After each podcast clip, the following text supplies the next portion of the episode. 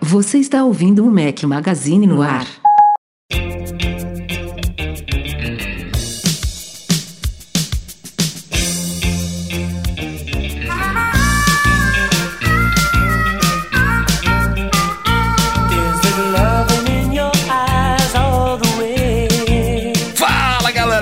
Magazine, bem-vindos ao nosso podcast 376 ao som de Culture Club. Bom dia, boa tarde, boa noite, boa madrugada a todos que nos ouvem. Fala aqui Rafael Fishman com meus dois companheiros inseparáveis, Breno Mazzi, seja bem-vindo. Valeu, Rafael Fishman, estamos aqui de volta no meio dessa pandemia que eu acho que não vai acabar mais, né? Então já virou pandemia eterna, então vocês vão ter que me aguentar até isso tudo Deus acabar. Vira essa boca pra lá, tem que acabar. Jesus Mais Cristo. cedo ou mais tarde. Eduardo Marques. Grande Rafael Fishman, como vão, meus companheiros? Tivemos que abrir uma exceção hum, durante essa pandemia, já que Breno Mazzi está super assíduo, só faltou um podcast até agora, e convidamos o suplente Michel Duarte Correia. Fala galera, então hoje o professor resolveu testar em uma combinação diferente, vamos jogar um pouco mais no ataque hoje, vamos ver aí como é que vai ser. Vamos lá, valeu pessoal pelo convite. Na falta de futebol, simula aqui, né? Quem deve estar sofrendo com isso é o Edu, né? Ele sempre, ele sempre que puxa os assuntos de já futebol falei, aqui. Eu já falei que esse corona veio só pra destruir o Flamengo, porque senão era imbatível. Ah, Pô, faz, Ai, faz tempo que o Flamengo não Deus. ganha nada, hein? Faz tempo. Tô três meses sem ganhar título, tô nervoso já. Nervoso. E o São Paulo também faz três meses que não perde. Então, mas vamos lá, vamos pra pauta, vai. Isso é ótimo.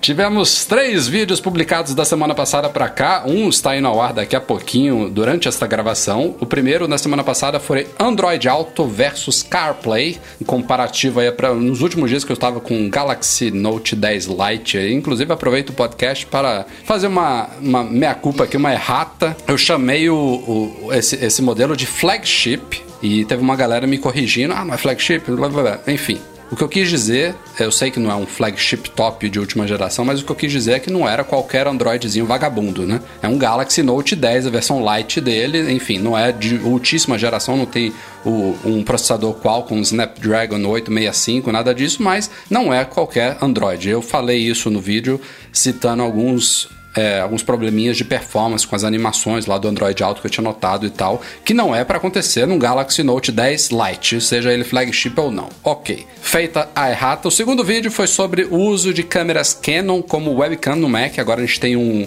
utilitário oficial da Canon para isso. Eduardo Marques viu a diferença na prática, hein, Edu? Pô, o Rafael ficou muito menos feio, cara, do que ele é normalmente.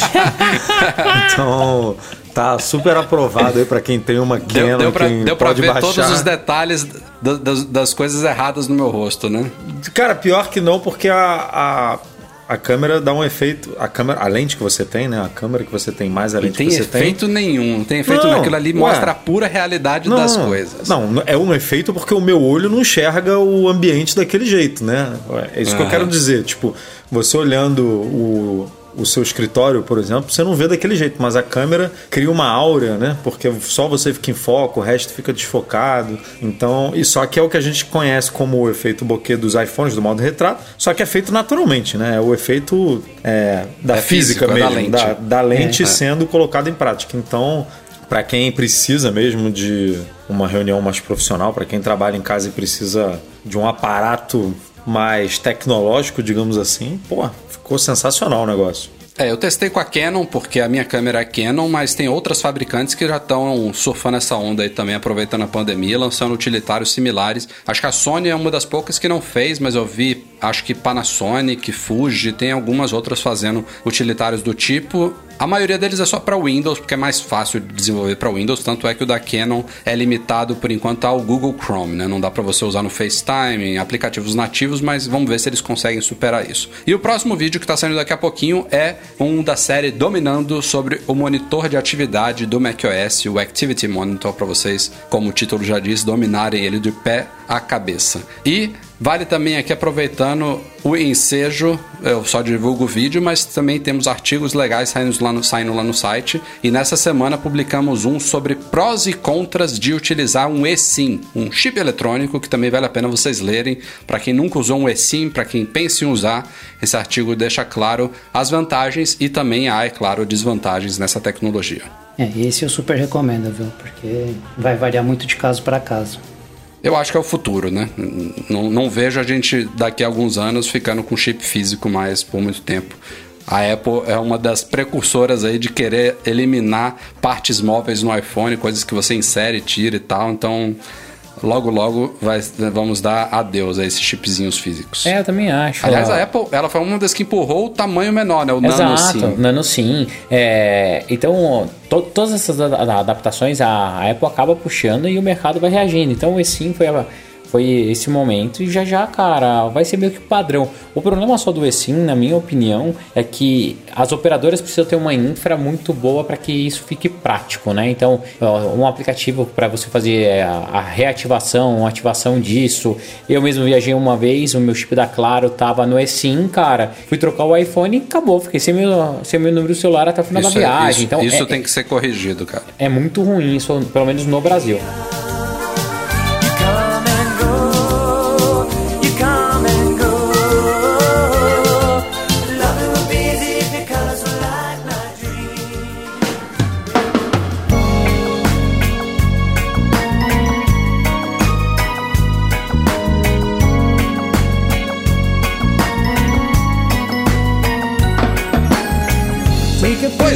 Ainda estamos sim numa pandemia, seja no Brasil, seja no mundo. Em alguns países a coisa está mais controlada do que outros, mas mesmo nos melhores países ainda estamos em estado de pandemia, em estado de alerta, todos ainda receosos de uma segunda onda dessa merda que é essa Covid-19, mas enfim. Uma das coisas que foi muito afetada por essa pandemia, é claro, foram as ações das, das grandes empresas de tecnologia e de vários outros setores que despencaram né, nos últimos meses. A Apple perdeu, sei lá quanto bilhões e bilhões de dólares em valor de mercado. Caiu, um, caiu um terço, semanas... né? Em algum momento a gente chegou a noticiar que caiu para Acho que foi terço. isso, né? Eu ia citar isso, mas fiquei na dúvida se foi ah. isso. Né? Um terço é muito, né? Mas enfim, o Edu tá colocando. Um terço do valor da Apple foi comido aí pela Covid-19. E nas últimas semanas, tanto a Apple quanto as outras parceiras delas tecnológicas, Microsoft, Alphabet, que é a, a, controladora do Google, Facebook, todas elas vêm numa subida quase constante diária e há alguns dias a Apple começou de novo a bater recordes nunca antes alcançados e ontem, dia 10 de junho, hoje já houve uma certa retração aí, teve um, uma queda lá na Nasdaq, mas ontem, dia 10 de junho, a Apple se tornou a primeira empresa americana a superar a marca de 1,5 trilhão de dólares em valor de mercado. Ou seja, o Edu falou que ela perdeu um terço de, de valor aí nos últimos meses e da, da é, do momento que ela passou pela primeira vez a, a marca de um trilhão, que ela também foi a primeira a fazer isso, a, a Amazon veio logo depois, depois foi superada pela Microsoft, enfim. Desse momento, que tem o quê? Uns seis meses que a Apple se tornou a primeira empresa americana a valer um trilhão, ela já valorizou 50%. Cara, é, é, é, que isso, é cara? muito louco, né? E isso porque, agora falando No meio sério, da pandemia. No meio da pandemia, No sem meio as lojas estarem abertas, sem nada. Imagina quando começar o movimento, eles começarem a soltar, se tudo der certo, né, para Apple, é, os resultados falando que, cara, as vendas se estabilizaram ou cresceram, os serviços digitais aumentaram o uso, não sei o que. Cara, esse negócio não tem. É, é, para mim é até maluco, assim. é, isso porque, cara, a gente vicia valuation, essas coisas. É maluco esses valores estratosféricos que a Apple alcança, cara. É um negócio surreal, surreal. Tanto é que a única empresa que chama tanto atenção além da Apple é a Tesla, que continua crescendo, né? E passou a ser agora a montadora mais valiosa do mundo, assim. Também bateu o recorde. Né, cara, essas duas empresas, elas são, assim, é o concurso, entendeu? É, é Mas a gente tá num momento meio esquisito, né? Porque tá Ah, numa tá, mas, pandemia. ó, eu não aí tô tá, reclamando a Nasdaq não, batendo 10 mil pontos. A, o Ibovespa tá chegando a 10 mil pontos. Tipo, né? 10 não, 100. Não, 100 mil 100 mil pontos. pontos, é. É. Tipo, tá, meu irmão. Cara, vida eu não reclamo normal, né? não, porque, velho, eu, eu consegui comprar um pouquinho, um, reforçar minhas posições na baixa, subiu tanto agora que eu já tô assim, velho, parece que é mentira. Não dá pra acreditar, cara. Tá muito doido esse mundo. Ah, e o tipo de consumo tem mudado um pouco também, né? Agora nessa época de pandemia, e aí você tem uma valorização de alguns outros, de algumas coisas que já era uma tendência, né? Essa parte de serviço todas aí agora que já vinham numa crescente, agora que tá de fato todo mundo em casa precisando consumir as coisas, você acha? É, tá absurdo assim, o tipo de consumo online.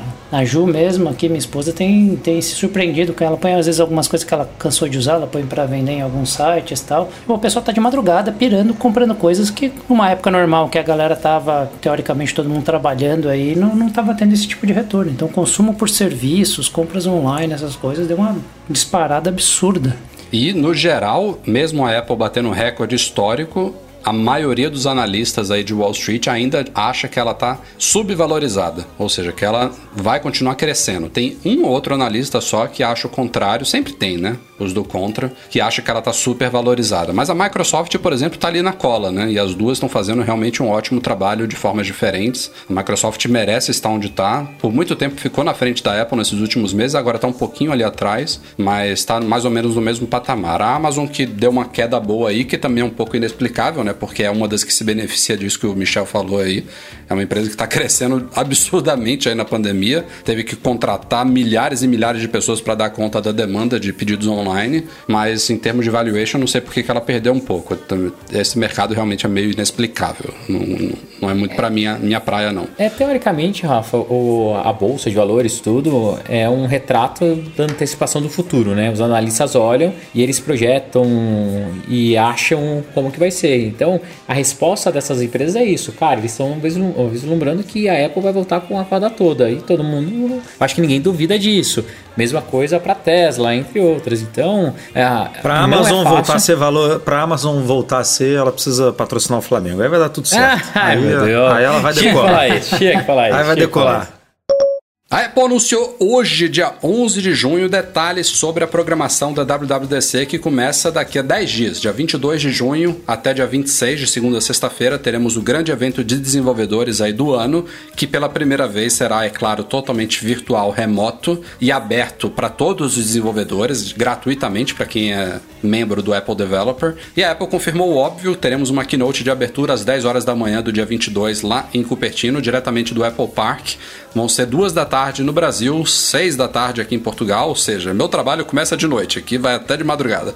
E teremos, é claro, cobertura completa do Mac Magazine. É neste evento que a gente vai ter as novidades e os detalhes do novo iOS, do novo iPadOS, do novo macOS, do novo WatchOS, do novo tvOS, enfim, e entre outras coisas que podem ser aproveitadas e anunciadas também nesse evento, como a grande expectativa é um anúncio antecipado aí da migração de chips Intel para ARM, né? É muito improvável, tem gente já misturando as bolas aí nos comentários lá do site, achando que a Apple vai lançar de fato um Mac ARM nesse evento. Não. Isso daí é praticamente impossível da gente ver. O que é provável, mas ainda pode ser que nem isso aconteça, é o anúncio antecipado da migração, tal como a Apple fez em 2005, ainda sobre a batuta do Steve Jobs, quando ela anunciou a migração dos chips PowerPC para Intel, ela deu um tempo para desenvolvedores se adaptarem. Na época foi uma transição, acho que mais complicada do que essa deve ser agora, mas é preciso uma certa antecipação. Tem muitos aplicativos que a transição vai ser hiper simples, coisa de você simplesmente abrir uma nova versão do Xcode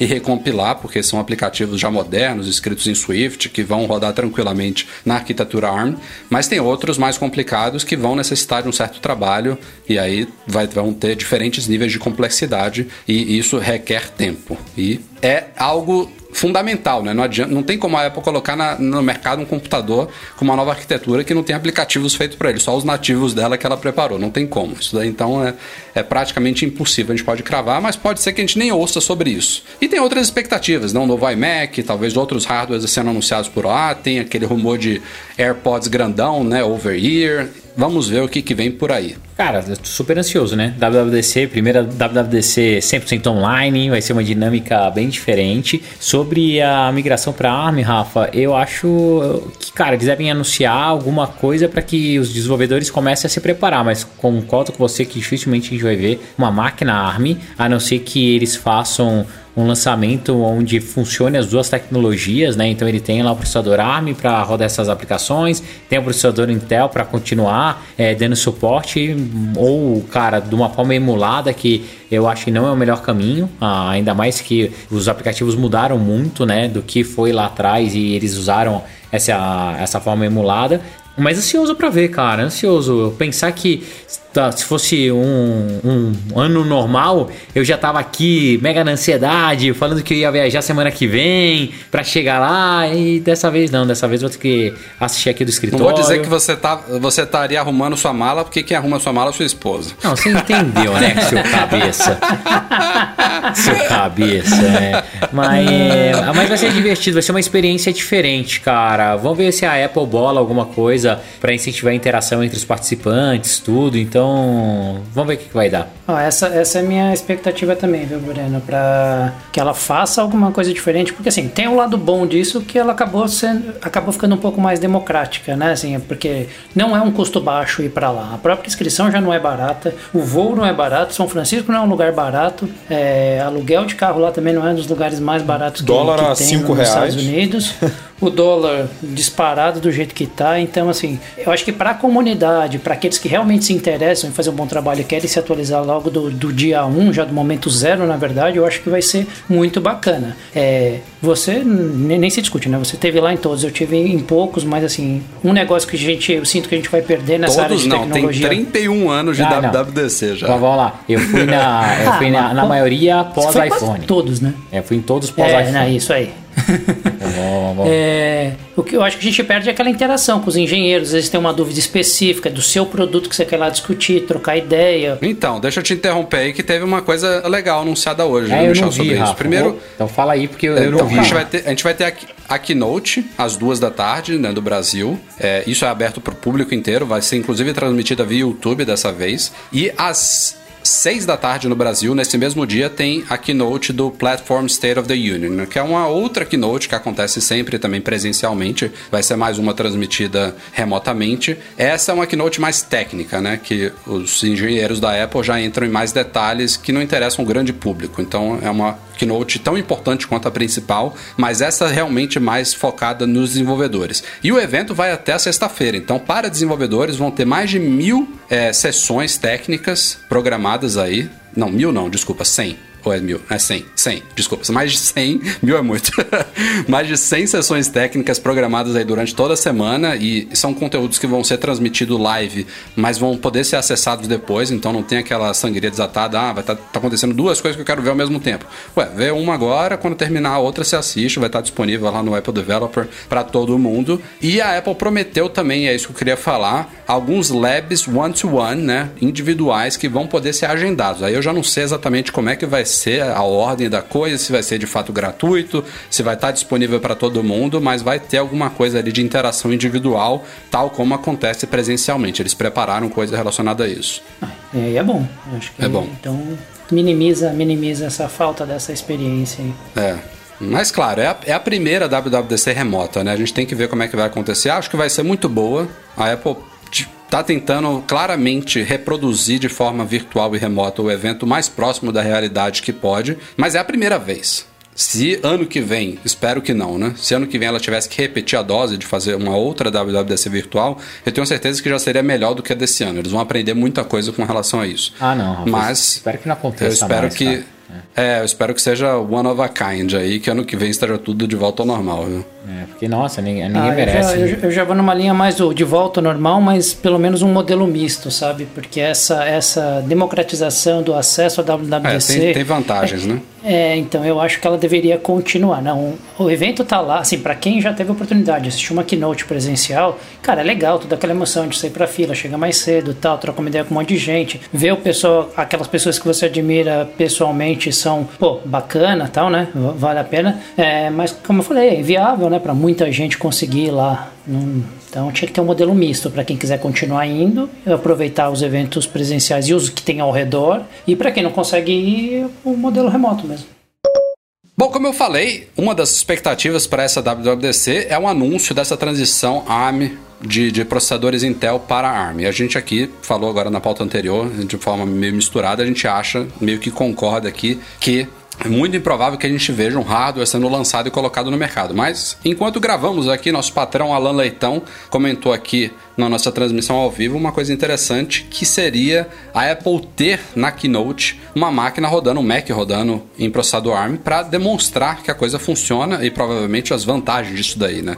Devem ter dados aí de, de ganhos de performance, de é, eficiência energética, coisas que a gente espera com essa transição. E o Alan lembra que o Steve Jobs fez isso na transição para Intel. Toda a apresentação, isso aquilo ali foi muito legal, coisa de mestre. Eu lembrei bem agora de como foi aquilo ali. Eles passaram a keynote inteira de, lá de 2005, acho testando. que foi uma Macworld na época, a Apple não era testando, eles estavam rodando a keynote inteira num, num iMac com um Pentium 4, isso já, esse detalhe eu já não lembrava, mas era um chip Intel. E aí no final o Jobs falou isso, ó, tudo que vocês viram aqui hoje já tá rodando no Mac Intel, não se preocupem, sabe? Bem estilo dele, foi, foi muito bom aquilo ali. Eles poderiam, poderiam repetir essa dose desses detalhes assim, tipo, o Jobs fala, ó, a Keynote vai ser toda. Ele fala, falaria hoje, né? A Keynote vai ser toda feita em Mac ARM. Se virem para fazer o negócio funcionar, porque eu quero apresentar isso para o público dessa forma para provar que a coisa tá realmente redonda. Não, e o, acho que foi o Gruber que falou, né? Que naquela época também o, a Apple vendeu um kit de desenvolvimento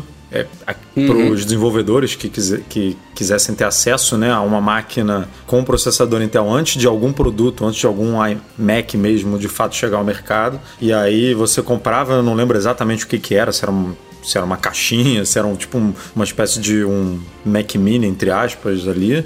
E aí depois que o produto de fato foi lançado, né, que que, o, que a Apple botou no mercado. Eles, eles tinham que é, devolver esse você pagava mil dólares, né? se não me engano. Era o e aí você devolvia depois de tantos meses. E aí você devolvia e aí a Apple te dava um Mac com Intel, né? É, como como contrapartida, digamos assim, quando você devolvia esse protótipo. Isso aí foi uma surpresa depois. O, os caras pagaram um valor, não me lembro se foi mil dólares, para ter esse protótipo e o combinado era: você vai poder desenvolver, testar tudo nesse, nesse protótipo, mas você tem que nos devolver até data tal. E aí, como benefício para esses caras, a Apple depois deu a surpresa: ó, você participou desse projeto aqui antecipado, toma aqui um. Aí eu já não me lembro também se foi um Mac Mini, um iMac, Core Duo da vida ali na época, um daqueles primeiros Macs com chips Intel foi uma, um benefício bom. Que é uma coisa que ela tem que. Não necessariamente tem que fazer isso, né? Tem gente, por exemplo, que acha que o iPad Pro vai ser a plataforma de transição da Apple, que eu acho meio louco. Não sei se vai ser por aí. Que começa a misturar macOS rodando em iPad e tal. Eu acho que a Apple não quer muito isso. Também acho que não. Mas é uma alternativa, né? Como, como que testa, né?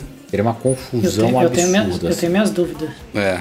Eu, eu tenho minhas dúvidas quanto a isso, viu, cara? Assim, porque a gente sempre discutiu aqui várias vezes que o, o iPad ele não evolui tanto que são canibalizar, ia canibalizar os, os próprios MacBooks, mas pô, cada vez mais você está vendo acessórios e, e, recursos de software aqui que estão deixando ele cada vez mais próximo de um computador. Está me surpreendendo um pouco. Demorou um pouco para começar a acontecer, mas acho que a velocidade que está acontecendo essa aproximação do iPad com um, vai, um notebook, um MacBook, deu um salto bom aí esse último ano, hein? Último ano e meio, vai, dois. Agora, quase. uma coisa que o Gruber fala disso, Michel, também, que é um grande diferencial em relação aos, entre Macs e iPads, é que o iPad Pro top de linha hoje tem 6 GB de RAM. E não existe Mac com 6 GB de RAM hoje em dia, né? Os, já tem um tempo tempo que os Macs vinham com no mínimo 8, 8 agora eu acho que quase todos estão padrão 16 GB, né? Tirando os, os mais de entrada. Então, é uma limitação é, de fato, né? Para a plataforma. Você pensar num, num, sistema moderno com, com apps complexos rodando em. 6 GB é o top, né? Tem muitos rodando com 4 GB de RAM, é muito pouco. Então, pode ser mais um limitador, não sei. Saberemos nas próximas semanas. Outro rumor para esta WWDC, que eu citei agora há pouco também, é um iMac e tivemos informações aí de Sonny Dixon, que é um cara que tem fontes boas aí nas cadeias de fornecimento da Apple. Ele não fala sempre, mas quando fala, normalmente ele acerta. E ele disse que esse novo iMac, que talvez seja apresentado aí daqui a 10 dias, ele deve ter um novo design um misto aí de iPad Pro com Pro Display XDR, então finalmente uma modernização de um design que, como a gente apontou lá no post, né, Edu? Acho que é desde 2007 que tá assim. Claro que não exatamente assim, ele passou Não, por se, uma se pequena você olhar ele de frente, 2012. ele tá assim desde 2007. É, é, é, por aí, porque- né? Cara, é muito tempo, De né? lado, ele, ele, ele, ele era mais retinho atrás e depois ele ganhou aquela barriga de É, chope, então, não ele foi? era, ele era quadradão, né? Um retângulo, digamos assim, uniforme. Isso. E aí em 2012 a Apple fez a traseira dele é, daquela forma abaloada, né? Tipo com ali no meio ela é mais comprida e nas pontas ela é mais fina, Pra você ter uma sensação de que o Mac é mais fino. É, agora, a frente dele não tem diferença nenhuma. Se você olha desde 2007, ou seja, já tem aí 13 anos que você está olhando para o mesmo computador e por mais que, beleza, seja um, um design é, super né, bem construído, super bem pensado, aquele que né, atemporal e tudo isso que a gente fala, cara, são 13 anos. A tecnologia muda muito em 13 anos, né? Então você tem hoje, por exemplo, como fazer um desktop com um aproveitamento de tela muito melhor do que essa máquina que tem hoje. Eu diria que não tem motivo nenhum para você. Não só as margens pretas ali, né? Que não sei se todo mundo tem um iMac na cabeça, mas quem não tiver, por favor, visite. Vá no apple.com.br e vê lá o, o iMac. Mas não só aquela margem preta, mas tem aquele queixo né, ali embaixo que hoje em dia você consegue colocar tudo atrás do. O, computador inteiro atrás da tela, né? Não precisa. Do, Não precisa da maçã piscando não na precisa, sua cara. não precisa. Mete uma tela, meu irmão, na tua frente e aí, como se fosse um monitor e o, e o computador tá ali atrás, bonitão, com a maçã ali a- na, na- na parte traseira ou no stand, sei lá onde que a Apple vai colocar a maçã, mas você tem condições hoje, em 2020, de usar um desktop que você olhando é só uma tela, né? Eu, eu concordo plenamente, mas ao mesmo tempo eu acho incrível como que esse design com 13 anos ainda assim não é tão agressivo de velho como, a como ele deveria ser com 13 anos, sabe? Eu quero dizer assim, tipo, ele merece essa modernização. Se você colocar um iMac, eu fui aqui numa revenda aqui no, no Shopping Colombo aqui e tava o iMac Pro do lado do Pro Display XDR com o Mac Pro. E é gritante, quando você vê um do lado do outro, você acha que o iMac tá ultrapassado como está de fato. Mas assim, ele solto, ele não é tão gritante quanto deveria ser. É um design que É, é ele realmente falar. resistiu ao tempo. É, mais que o design que resistiu a um tempo, é aqueles designs que eles setam geração, sabe? Um monte de computador tentou copiar e não, não foi legal, não ficou tão bonito quanto. Eu tenho um iMac aqui na, na minha casa e quando vocês falaram hoje que é o design de 2007, assustei, porque assim, não, não parece realmente. Quem olha ainda, ele é harmonioso. É, Ele não é aquele negócio que destoou Não, do se tempo, você tivesse sabe? um modelo de material. 2007 mesmo, que ele era mais grossão ali na traseira, você ia estranhar mais, porque realmente essa essa abauloada ali na traseira dele deu, um, deu uma modernizada, porque ele era muito grosso, né? Imagina aquele, lembra daquele iMac branco? Sim, sim. Ele era Ele- igual, exatamente, só que feito é igual. alumínio. De alumínio, é uma né? coisa muito antiga. Aquele design do branco. co- Mas aí tem isso também, porque naquela época só existia Mac. Então você você pega o, aquele famoso Mac Abajur. Pô, icônico, né? Um design alucinante. Durou dois anos. La- Ela lançou em Foi 2002 muito em pouco. 2004, 2004 ela tinha lançado o iMac branquinho que a gente está falando aqui. Aí o iMac branquinho foi de 2004 a 2007, porque em 2007 ela lançou o alumínio. Aí ela lançou o iPhone, ca- ca- acabou tudo. Porque aí acabou a vida de atenção ao design do Mac, né? Porque aí passou, passou a ter que fazer um iPhone por ano ali a toca de caixa. Então, é, fica muito marcado isso, né? Quando a Apple expande, quando ela expandiu a- a- o mercado dela, o Mac realmente, por mais que seja um design atemporal e tal, ficou mais esquecido nesse quesito de, de O MacBook Pro não tá muito longe disso, é, não. tem tempo também. Se você pegar o, o- ignorar as mudanças de teclado, né, que surgiram em 2016. É, Se você pegar a estrutura o como um todo, aumentou um se pouquinho. você pegar a estrutura como um todo, a estrutura de alumínio, unibody, né, com aquelas furações do alto-falante, pô, ele tem a mesma estrutura há mais de 10 anos, se bobear. É, tá na hora, tá na hora. E, porra, a gente publicou não tem muitas semanas um conceito aí de um iMac abajur modernizado. Eu acho que seria lindo, mas com certeza a Apple não vai fazer isso. A gente botou só por curiosidade mesmo, mas seria muito legal. Eu acho aquilo ali fantástico. Em paralelo à pandemia do novo coronavírus, outra coisa que entrou em voga aí muito forte nos Estados Unidos e, consequentemente, no mundo nos últimos dias, após o assassinato de George Floyd lá nos Estados Unidos por um policial que deixou joelho sobre o pescoço dele por mais de oito minutos. É, foi uma luta muito forte, uma nova luta, né? Uma luta que já existe há muito tempo contra o racismo e a Apple está se pronunciando forte em relação a isso. A Apple já tem iniciativas em prol de diversidade, de direitos humanos e, e outras iniciativas do tipo há muito tempo. É, a, o CEO da Apple é gay e já apoia causas de tipo assim de, defen de defender minorias há muito tempo. E agora a coisa do racismo está muito em voga. O movimento Black Lives Matter voltou com tudo, não é uma coisa nova. É, provavelmente não vai ser agora que a coisa vai ser resolvida, mas a gente está vivendo uma história. Primeiro a história da pandemia, e agora a história de novo de um se Deus quiser, um grande passo a um mundo é, não livre de racismo, porque eu não, não tenho essa esperança de que a coisa vai se erradicar em tão pouco tempo, mas eu acho que esse é o momento de darmos mais passos à frente. Vale lembrar que há poucas décadas, negros, por exemplo, não podiam nem votar que é uma coisa surreal de imaginar hoje em dia. Então já demos passos, mas há muitos passos a dar ainda. E hoje o Tim Cook, logo depois desses anúncios da WWDC, anunciou uma nova iniciativa da Apple de 100 milhões de dólares em prol desses movimentos aí, começando nos Estados Unidos, vai se expandir pelo mundo, né, Isso. né, Edu? Vai ser liderada pela Lisa Jackson, que é a vice-presidente de políticas sociais e ambientais da Apple. Ela já faz um trabalho aí é, de diversidade dentro da Apple há muito tempo e agora ela tomou esse projeto para ela. E a Apple quer investir aí em igualdade de salarial, em inclusão, é, vai dar inclusive, é, aproveitando a, a, o movimento da WWDC, também vai ter a criação de coisas focadas em desenvolvedores negros e não só é, focado na comunidade é, negra, mas também em outras minorias. Né? O foco agora é esse, mas é, a iniciativa vai um pouco além disso. Tem mais algum, alguma coisa que vale a pena destacar, Edu?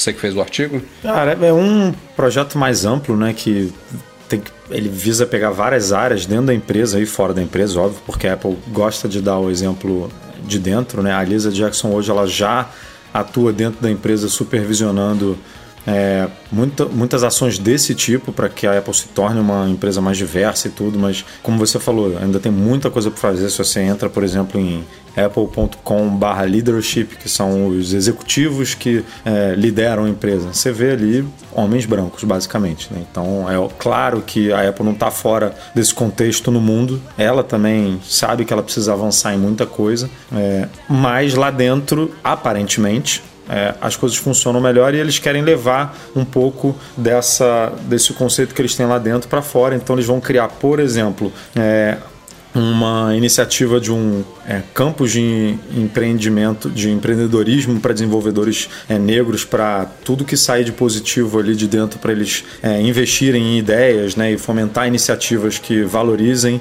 é, a diversidade. Eles vão é, investir mais em parceiros comerciais em empresas que são é, tocadas, né, que são mantidas por pessoas pretas, é, investir para que parceiros tenham é, equipes mais diversas. Então, é, pega desde a área de educação também, investindo em, em faculdades e universidades em bairros que são tradicionalmente negros, enfim, são muito. A gente cobriu isso tudo lá no post, tem basicamente todas as ações que o Tim Cook ele fez um vídeo de quatro minutos falando sobre é, as ações que estão dentro dessa, inicia dessa iniciativa de 100 milhões, mas é muito interessante. Quem se importa é, por esse assunto, eu sugiro muito lá no site e ler todos os aspectos dessa iniciativa.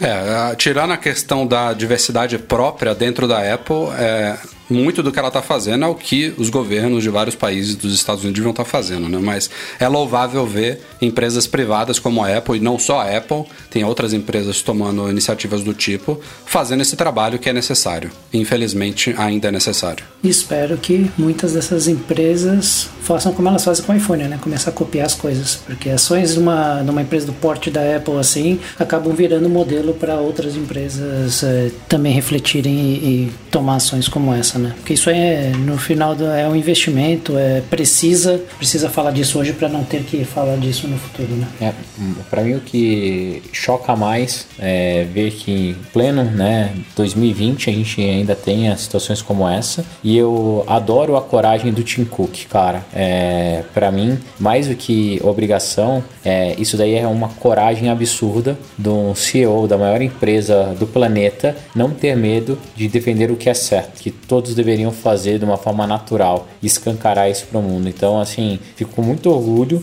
de ser apaixonado por essa marca e fico cada vez com mais orgulho de ver o Tim Cook na frente dessa companhia e fazendo esse tipo de ação. Então, parabéns para a Apple, parabéns para o Tim Cook e cara, é, isso é uma coisa que a gente não pode aceitar e que 2020 seja um ano tão maluco do jeito que ele é, mas que realmente marque essa nossa geração e que tudo melhore daqui para frente.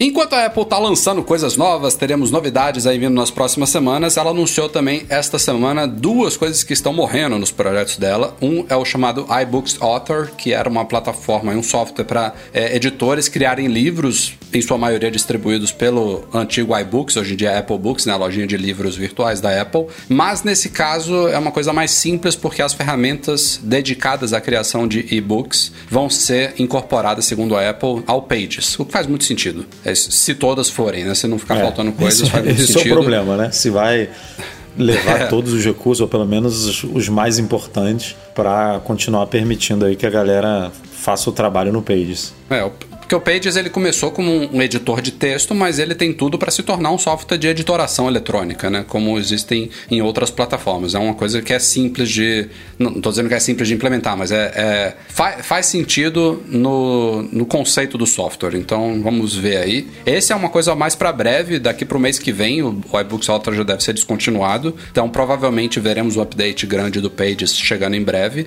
E a outra coisa que vai morrer é o iTunes U. Isso lá no final de 2020 2021. Ele inclusive ainda vai receber um update significativo aí com os frameworks mais recentes aí para facilitar a transição para as novas plataformas de educação por, por distância da Apple. Tem Classroom, é o sala de aula, Schoolwork é o projeto Projeto escolar. É, são dois. É, ele meio que foi desmembrado em dois. Já existem há algum tempo esses, esses dois aplicativos, essas duas plataformas de educação. E aí a Apple quer fazer uma transição, como eu falei, essa um pouco mais lenta. Daqui para o final do ano que vem, o iTunes U. U é de universidade, né? iTunes University. É, ele está sendo aí trans, é, migrado para essas novas o nome, plataformas. O nome iTunes não então, faz mais sentido, né? Não... É, é, tem muito a ver, né? Aliás, tudo com i tá morrendo, né? O iBooks Author também tá morrendo. Ele não tinha mudado. É, a loja agora é Apple Books, ah. mas o aplicativo chamava é, Os novos produtos estão todos saindo com produtos ou serviços, né? Estão saindo com Apple alguma coisa e tal. Só é. iPhone e iMac que é complicado de é, complicado mudar mesmo, né? porque já está aí há muito tempo, é uma marca muito forte, mas se você pegar os novos projetos aí. Mas ele ficou em hardware, né? Eles estão mudando em software. Não, Apple Watch, né? Lembra, né? o é. rumor era iWatch. E aí a Apple ah, lançou verdade, Apple é verdade, Watch. Verdade, é, Apple TV, né? Que antigamente. No, o protótipo, né? O, que o Steve era Jobs ITV. apresentou pela é. primeira vez era iTV, depois eles mudaram para Apple TV. Já tem tempo a, essa mudança. Mas embora a Apple tente, tem gente que ainda chama tem. de iWatch e ela tem. não pode fazer nada com relação a isso. Mas ia ficar estranho hoje em dia, hein? Apple Phone, Apple Pad. Não, é, seria Apple Tablet. É, Apple Tablet. Chegamos então a e-mails enviados para noar.macmagazine.com.br, começando aqui com o Miguel, que diz que está pensando em comprar um iWatch. Mentira, um Apple Watch. E está na dúvida entre um Series 5 ou 4. Andou analisando e apesar das vantagens do Series 5, realmente não faz, não faz muita questão do recurso de tela sempre ligada e por isso quer saber se é possível desativar isso em alguma configuração do relógio, já que esse fator seria decisivo na escolha, já que tal recurso não atrai. Miguel, se não atrai isso, fica com o Series 4, porque essa Exato. é basicamente a diferença do 5, né? É, e economiza bastante dinheiro, cara. E, e tem um detalhe Daí, não sei se isso acontece com vocês que estão usando o Série 5 também. Eu tô achando que o Série 5 consome bem mais bateria do que o Série 4. Então, uh, eu, eu Mas gosto... eu acho que é a tela ligada. Se desativar isso, a bateria deve ficar boa. Cara, não sei se é. Não é que a bateria dele piorou. O Breno, sobe para quase dois dias de uso se você desativar isso aí. Putz, Ele volta a ficar como era antes. Ah, vou fazer isso, porque o meu aí agora, né? Tudo bem que hoje fui pra academia e tal, tá com 21%, cara, já. E isso não, que a gente tá às seis e meia da noite, sabe? Tá, tá ridículo. É, Inclusive, tô... essa semana eu andei olhando alguns, eu andei olhando alguns reviews, tava olhando um pouco mais essa questão da bateria, porque eu tô, voltei a usar o Apple Watch, né? Porque eu tava usando só o Garmin na época do, do ciclo de treinamento da maratona, que até acostumei que durava mais de uma semana a bateria. Aí agora eu voltei a usar o 5 aqui, aí eu comecei a interessar um pouco mais no assunto, aí eu fui ver, ela tá subindo para 20 e poucos 20 e poucas horas de, de uso. Dá quase dois dias, na verdade. Quase 30 e poucas horas de uso, na verdade. Mas teve mais uma outra besteirinha que mudou no Series 5, mas essa foi a, a Era um principal negócio mesmo. de. Rafa, de som, lembra? De som? É, o Best alto-falante dele melhorou? Não, o Best Bass lá, que ele pega se você tem ambiente ah, com muito barulho. Ah, isso só tem no 5, é? é, não era Qual, isso? qual a novidade que eu não. Aquele, aquele, o alerta de volume alto. De decibéis? Não, do 4 Não, eu acho que é, eu do acho que quatro, é né? Eu acho que isso- software isso, cara. Tem no. É, Eu também acho. Não, não que esteja em todos, mas no 4 deve ter isso. Eu tenho quase certeza que tem. Mas enfim, a- o fato é que a principal novidade do 5 é isso. Então, Miguel, não gasta o suado dinheiro, compra o 4. Ou então espera mais uns meses que tá vindo o 6 aí, né? Caian Oliveira. Parabéns pelos podcasts. Gostaria de saber se os novos MacBooks Air aguentam o poder de usar Xcode e editar vídeos em 4K no Final Cut Pro. Cara, aguentar, aguenta, porque quando ele foi lançado, ah, tiveram alguns reviews aí de youtubers justamente mostrando isso. Agora, aguentar é diferente de ser, ser o, o recomendado, né? É, ele pode. Xcode é pesado? Xcode eu não sei, mas editar vídeo no Final Cut, 4K, é, né? É pesadão, é, Breno? Dep- depende do projeto, eu Isso, imagino, o né? Xcode é pesado pra buildar as coisas, tudo, então. Mas assim, Final Cut, cara, vai dar pra você usar. Ainda mais se, se você tiver. Porque o MacBook Air, as opções de armazenamento interno deles não são muito grandes. Então, se você tiver um SSD externo, sei lá, de 1 ou 2 tera, que permita você ter espaço para gerar os arquivos proxy otimizados lá do Final Cut, que são arquivos é, que ocupam muito espaço em disco, mas são leves para edição, você vai conseguir editar ali. Talvez ele dê alguns drop frames ali quando você estiver dando playback e tal, mas você consegue editar. Ele aguenta. Mas não é a máquina adequada para isso, né? Tá no nome, Final Cut Pro, ele não é para rodar no Mac de entrada. Mas assim, se for para você fazer isso eventualmente, se os projetos aí de apps que você for rodar também não, não forem muito pesados, eu diria que não deve ser muito problemático, não. É, agora, se for tarefa principal diária, não recomendo. Tem modelos mais adequados para isso. Por fim, Diogo Leonardo, a respeito de uma dúvida de um ouvinte sobre baterias paralelas, a gente falou isso num podcast recente. Ele disse que um amigo dele já passou por isso também, de troca de bateria no MacBook Air de 2011. Comprou uma no Mercado Livre, tal como eu fiz para minha esposa. E olha que interessante, ele fala que no relatório do sistema aparecia apenas um ciclo de recarga e a capacidade original da bateria, mas o MacBook desligava com 55, às vezes 60%. Diz que deixou a máquina com ele por um tempo para analisar e ele instalou aquele utilitário Coconut Battery para é, ver informações sobre a bateria. E aí ele descobriu, por esse utilitário, que ela já tinha mais de 4 anos, mais de mil ciclos e não tinha nem 50% da carga original. E aí o Diogo fala aqui que de alguma maneira esses salafrários aí conseguiram talvez acessar o firmware da bateria e alterar essas informações que o macOS captura lá no relatório dele. Então ele recomendou aqui a dica dele é rodar um utilitário como o Coconut Battery, acho que o iMazing também faz isso, para se certificar do que, Cara, que você está é caras comprando, né? Se bem que no Mercado isso? Livre, bizarro, né? Bizarro. Que doido. Eu não sabia que era possível isso não. É tipo carro que altera a Não, e como, quilometragem, que, né? e como Tem- que um. tem- Mais doido ainda é pensar que um utilitário consegue puxar informação mais correta do que É, é. a própria. Né, a própria Apple que tá tudo ligado ali no hardware dela. Tipo, como é que ela não consegue dar um relatório? Como é que consegue enganar ela e não consegue enganar o Coconut, né? Você quer que eu te fale mesmo? Não, não vale a pena, vai. É, mas é foda. Você compra no Mercado Livre, aí tem que- já, já pagou. Aí chega, aí você abre sua máquina, tira o parafuso, desconecta, não sei o que, conecta. Você, eu acho que tem, né? Proteção, né, Du? Em alguns dias você pode devolver e tal, mas ainda assim é um trampo que você não, não é uma coisa simples de você É, conferir ainda, ainda mais sendo bateria, né? Não sei como é que funciona isso. Enfim, ma- mas o Mercado Livre dá esse tipo de proteção. Você tem, dependendo do seu nível lá, você tem até 14 dias ou mais, eu acho, para devolver um. Porque agora eles têm nível de reputação, né? Para comprador também. Então, se você compra muito, você vai aumentando lá seus benefícios. Aí tem até um mês, eu acho, para devolver o negócio. Mas, mas, pô, que bizarro isso, cara. De qualquer forma, acho que ainda vale aquela mesma dica que eu sempre comento aqui, né? Sempre que você tiver qualquer problema com Mac de qualquer natureza, especificamente de bateria, as- as leis brasileiras são até melhores que as americanas, porque tem alguns tipos de problema com bateria que aqui cobre mais, principalmente se for aquele bateria inflada. A garantia aqui, ela tem que ser, mesmo fora da garantia, a Apple tem que cobrir por bem mais tempo do que é nos Estados Unidos, por exemplo. Mas sempre vale aquela ligaçãozinha no 0800 ver se o seu hardware não tá tem algum tipo de programa de qualidade que é passível de uma troca, né? Nem todos estão divulgados explicitamente lá no site, então... É, no caso dele não, não, não, não cabe porque é um MacBook Air de 2011, e esse daí já sai, já, tá, já é obsoleto e tal, então é bem improvável, mas é uma dica boa para todos os outros casos. Give me time. É isso aí, galera. Vamos ficando por aqui. Mac Magazine no ar 376. Valeu aos três. Valeu, pessoal. Até a próxima. Valeu, galera. Até semana que vem. Valeu, pessoal. Um abraço. Acorda, Michel. É que ele já, Ai, cara, tá, é que ele Michel já tá- fez uma maratona hoje, velho. Não, ainda não, ainda não. Michel tá pra baixo. Ele não ficou muito É animado. que chegou não. a minha vez bem na hora que eu baixei a cabeça aqui. O nosso podcast é um oferecimento dos patrões Platinum, GoImports.com.br, Macs a preços justos no Brasil e Mac Services, a melhor assistência técnica especializada em placa lógica de Macs. Fica um agradecimento especial a todos que nos apoiam no Patreon e no Catarse, especialmente nossos patrões ouro, Alain Ribeiro Leitão, Cristiano Melo Gamba, Enio Feitosa, Felipe Rodrigues, Leonardo Fialho, Luciano Flair, Pedro Colbatini, Thiago Demiciano e Wendel Bellarmino. Valeu a todos, um grande abraço a todos e ao Eduardo Garcia também, que edita todos os nossos podcasts com muito carinho para todos vocês. Valeu, galera, um abraço. Até semana que vem.